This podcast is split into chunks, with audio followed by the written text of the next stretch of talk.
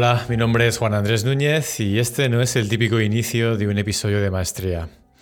Hoy quiero hablarte de cómo empezar a meditar y he pensado que el tono que suelo utilizar en otros episodios más solemne, incluso un poco oscuro, no queda bien para este tema. Sí que es verdad que tengo un guion, he preparado unas cuantas palabras, bueno, más de mil al final, pero no quiero seguirlo a rajatabla, porque eso no me permitiría virar y expandir algunos puntos con mi propia experiencia, porque me tomo este episodio como todos, como una conversación entre tú y yo. No sé si alguna vez te has parado a pensar la cantidad brutal de información que recibimos a cada instante, ya sea a través de nuestro smartphone, a través de la televisión, a través de la radio, a través de internet, a través de todo a la vez. Y no sé si te has parado a pensar quién es el que procesa todos esos estímulos. Es la mente, es nuestra mente. Y yo pienso que como cualquier mecanismo, como cualquier órgano que funciona sin descanso, lo estamos extralimitando quizás durante mucho tiempo, nuestra mente tiene que ser revisada y puesta a punto periódicamente, eh, cada X tiempo, cada X día, todos los días, como es un símil un poco quizás no acorde, pero como un automóvil, como una máquina que nos sirve, que tenemos que utilizar porque de alguna forma es imprescindible para poder vivir. Así es como lo veo yo, y sin embargo le negamos ese cuidado. Muchas veces ni siquiera sabemos que tiene que tener un cuidado. Solo cuando estamos realmente mal es cuando buscamos ayuda. Y quizás no hay que llegar a ese extremo. Quizás podemos hacer algo antes, todos los días, en nuestra casa, en cualquier lugar realmente. Y es que, aunque no sea en el sentido más estricto de la palabra, para mí la mente es un músculo más. Y como tal necesita un entrenamiento, igual que necesitas un entrenamiento de cualquier tipo físico para mantener tu organismo a un nivel aceptable, pues lo mismo ocurre con la mente. Si queremos aprovechar al máximo la experiencia humana, porque no es infinita, ya sabes que podríamos no estar aquí mañana. Entonces, bueno, el tiempo que tenemos para disfrutar no solo nosotros, sino con las personas que queremos, creo que es importante, es imprescindible tener una mente en condiciones óptimas. Así es como procesamos la realidad, además, así es como te comunicas, todo lo que dices, primero pasa por la mente, luego genera una emoción, quizás esa emoción una acción o una palabra, pero primero pasa por la mente, es ese receptor, ese canalizador, de alguna forma eh, es la pieza central. Así que meditar se convierte en el gimnasio de la mente. Para mí meditar es reconciliarse con uno mismo, con tu mente y por ende con los demás. Porque de igual forma que la falta de comunicación entre personas genera una incomprensión primero y luego un rechazo, porque uno rechaza lo que no entiende, lo que no comprende. Lo mismo ocurre a nivel interno con nuestros pensamientos. No los entendemos o no los queremos entender. Es decir, nunca podrás sentirte pleno o plena si hay partes de ti que no comprendes, si hay facetas de ti que no conoces realmente. Y nunca podrás aceptar a otras personas si primero no te aceptas a ti mismo o a ti misma en su totalidad, con todas las faltas, fallas o problemas o deficiencias o lo que crees que son deficiencias que tienes en tu interior. Desconocemos o no queremos conocer todo lo que pasa por nuestra mente. A veces miramos hacia otra parte. En otras ocasiones hacemos como si eso que hemos pensado, eh, que nunca nos atreveríamos a admitir, ser realista, nunca lo admitirías delante de nadie, como si eso no hubiese existido. Y si está ahí es por algo.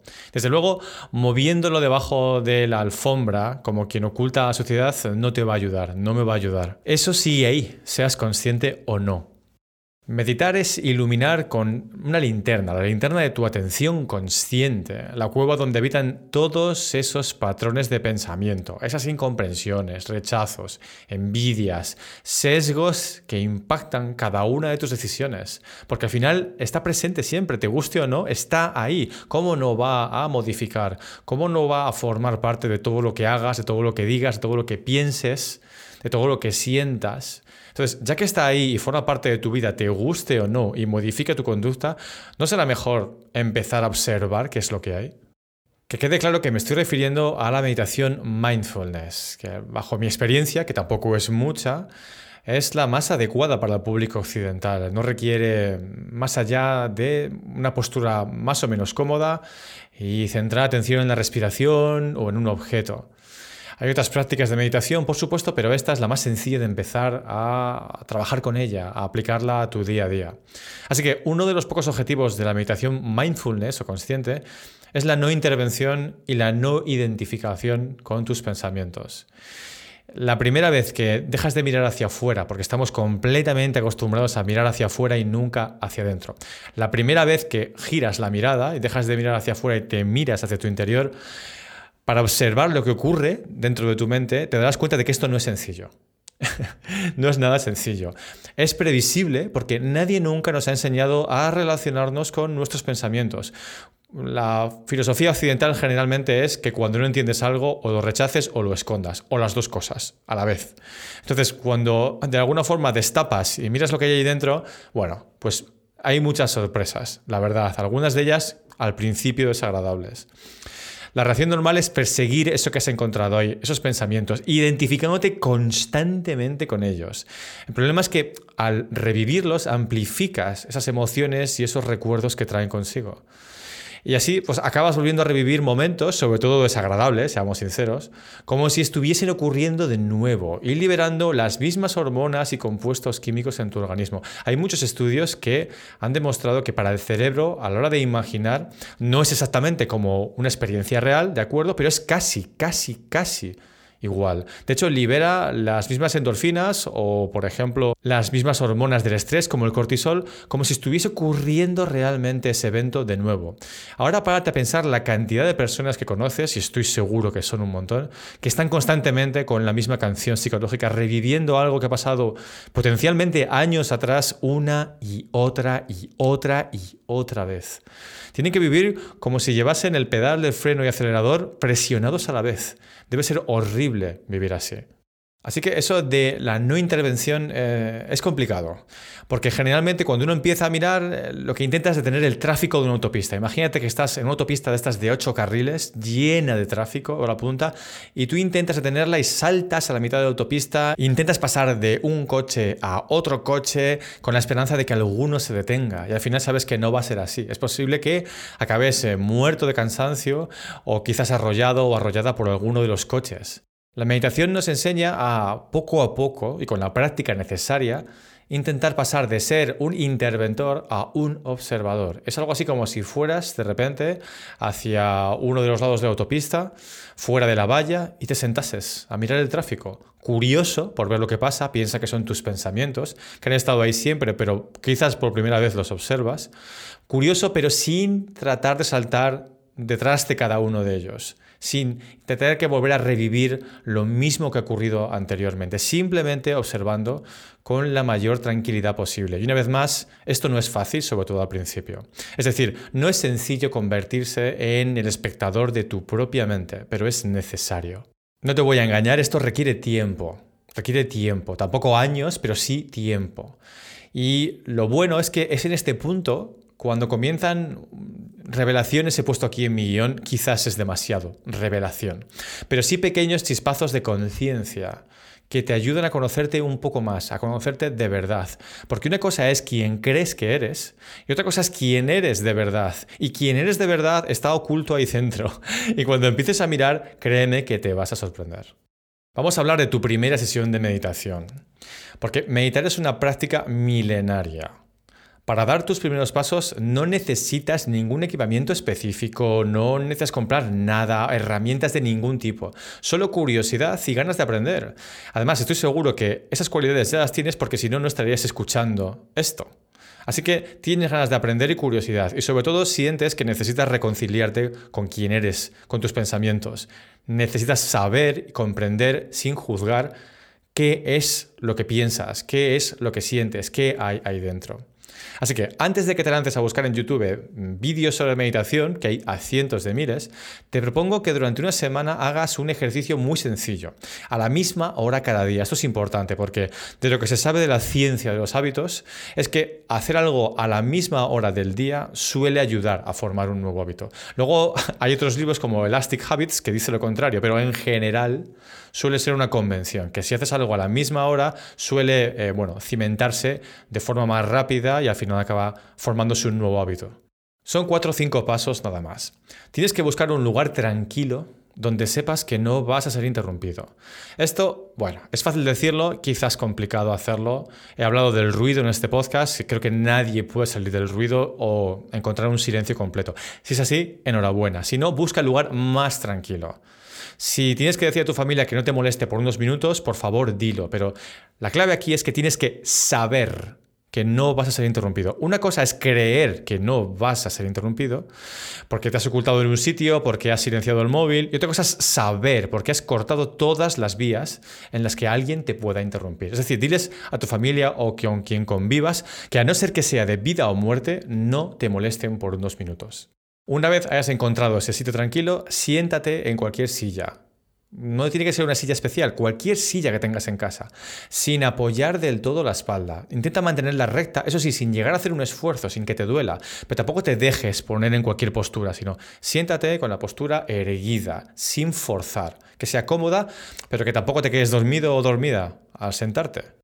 Una vez logrado esto, coge tu smartphone y lanza el cronómetro que viene con iOS, con Android y con cualquier cosa. Es decir, no tienes que instalarte nada.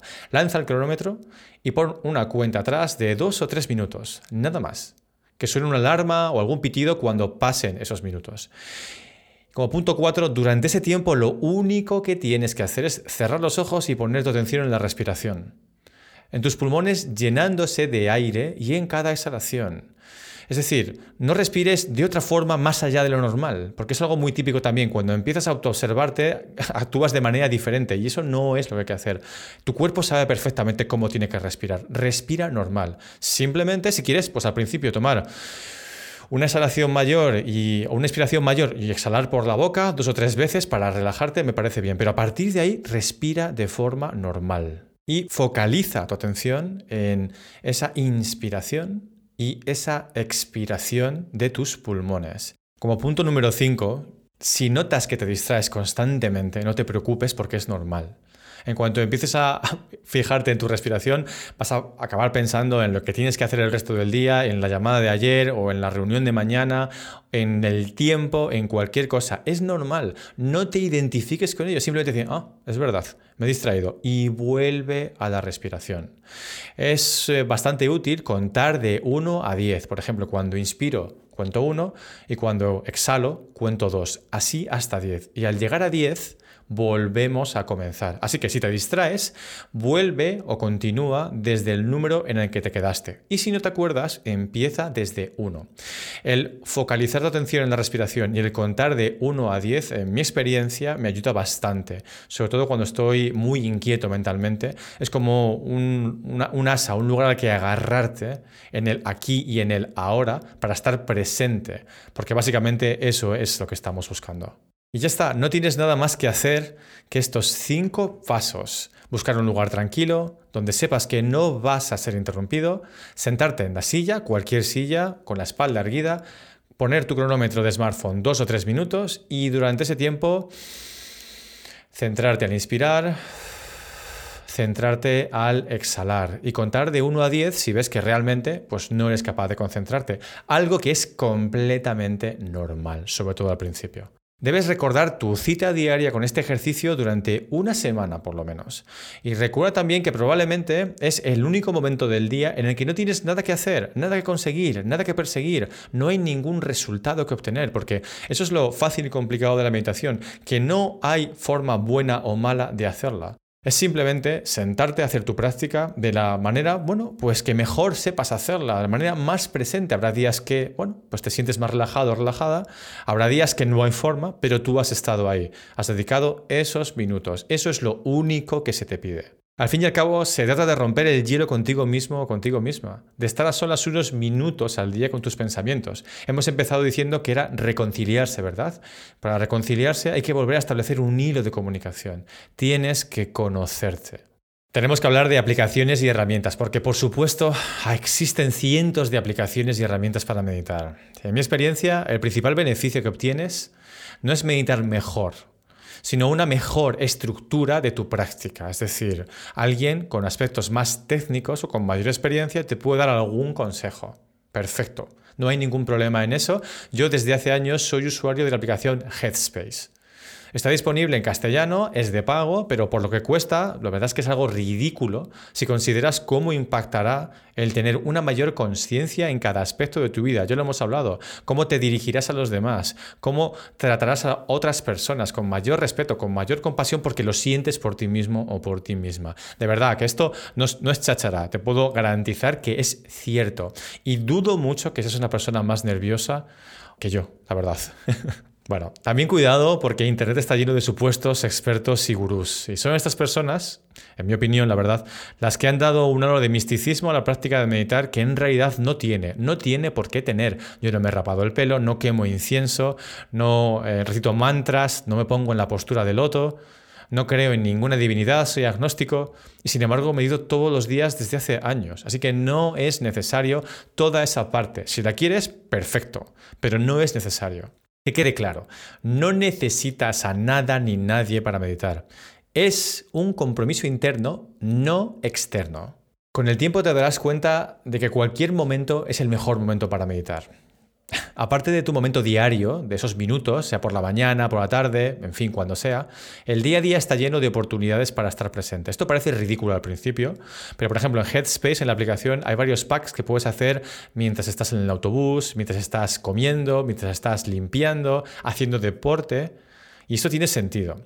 En mi caso, he meditado y medito eh, haciendo tareas tan, bueno, mundanas como fregar los platos, hacer la cama, ducharme, ir en autobús, como te decía, etc.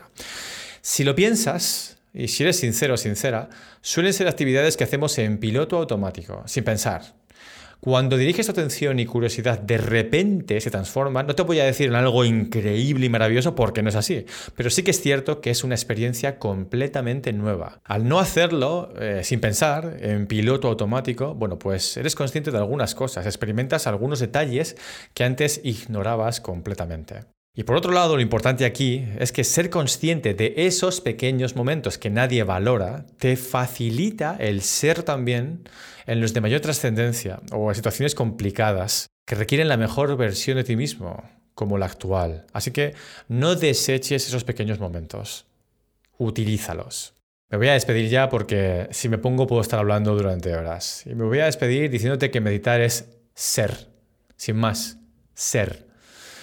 Porque el común denominador de todo lo que nos hace infelices en la vida es una mente descontrolada.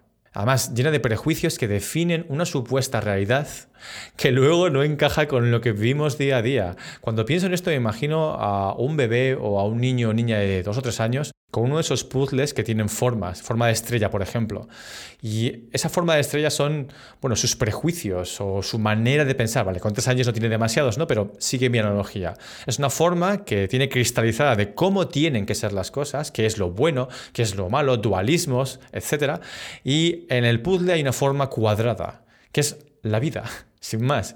E intenta meter esa estrella, esa forma que no encaja, presionando muy fuerte en la forma cuadrada, sabiendo que no va a encajar nunca, sin embargo, intentándolo constantemente y culpando a los demás de esa frustración que parte de, uno mismo. Entonces, meditar nos prepara para dejar ir todo aquello que no necesitamos y nos hace infelices. Tú sabes lo que es, tú sabes a qué me estoy refiriendo. Meditar es confiar en la experiencia directa de lo que observamos para aprender de ella. Experiencia directa, no en lo que hemos aprendido de memoria, en un libro o de ejemplos de familia, entornos. Meditar nos hace más tolerantes porque, claro, de repente somos conscientes de nuestras propias flaquezas, de que no eres perfecto, de que no eres perfecta. Sin embargo, inconscientemente o a veces conscientemente, exigimos a los demás una perfección que nosotros no tenemos. Meditar nos da el espacio mental para que aflore la creatividad. Eso es completamente cierto. Yo no me consideraba una persona creativa y ahora me considero una persona creativa, con mis limitaciones, pero creativa. Y esa creatividad, junto con otras cualidades, han nacido en el espacio que he dejado en mi mente. Entonces, es una forma de desarrollar todo nuestro potencial humano. Y para finalizar, meditar nos permite estar presentes de verdad con las personas que queremos, no reviviendo el pasado ni proyectando el futuro, sino disfrutando el aquí y ahora. Y esto para mí es lo más importante porque nadie sabe cuánto tiempo nos va a quedar aquí o nos queda aquí. Sin embargo, el único contacto que tenemos con la realidad, el aquí y el ahora, a veces pasa por alto porque estamos físicamente, pero no mentalmente. Meditar nos ayuda a estar presentes física y mentalmente. Y con esto termino. Espero haberte ayudado a dar ese primer paso meditando, a hacer el ejercicio que te propongo, luego eres libre de buscar cualquier aplicación, pero en mi experiencia si lo haces ahora antes de dar siquiera una primera sesión, creo que es contraproducente. Independientemente de la forma que quieras hacerlo, te recomiendo que te conozcas un poco más, conociendo lo que piensas, los patrones de pensamiento y verás cómo todo se ramifica. Espero que estos veintipico minutos te ayuden, como te decía, a dar ese primer paso y que una vez lo des, no lo dejes nunca.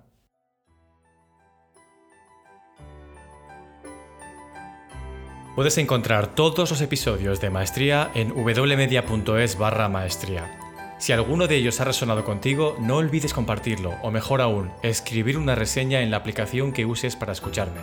Es imprescindible para que otras personas avancen hacia su maestría, igual que tú y que yo. Gracias.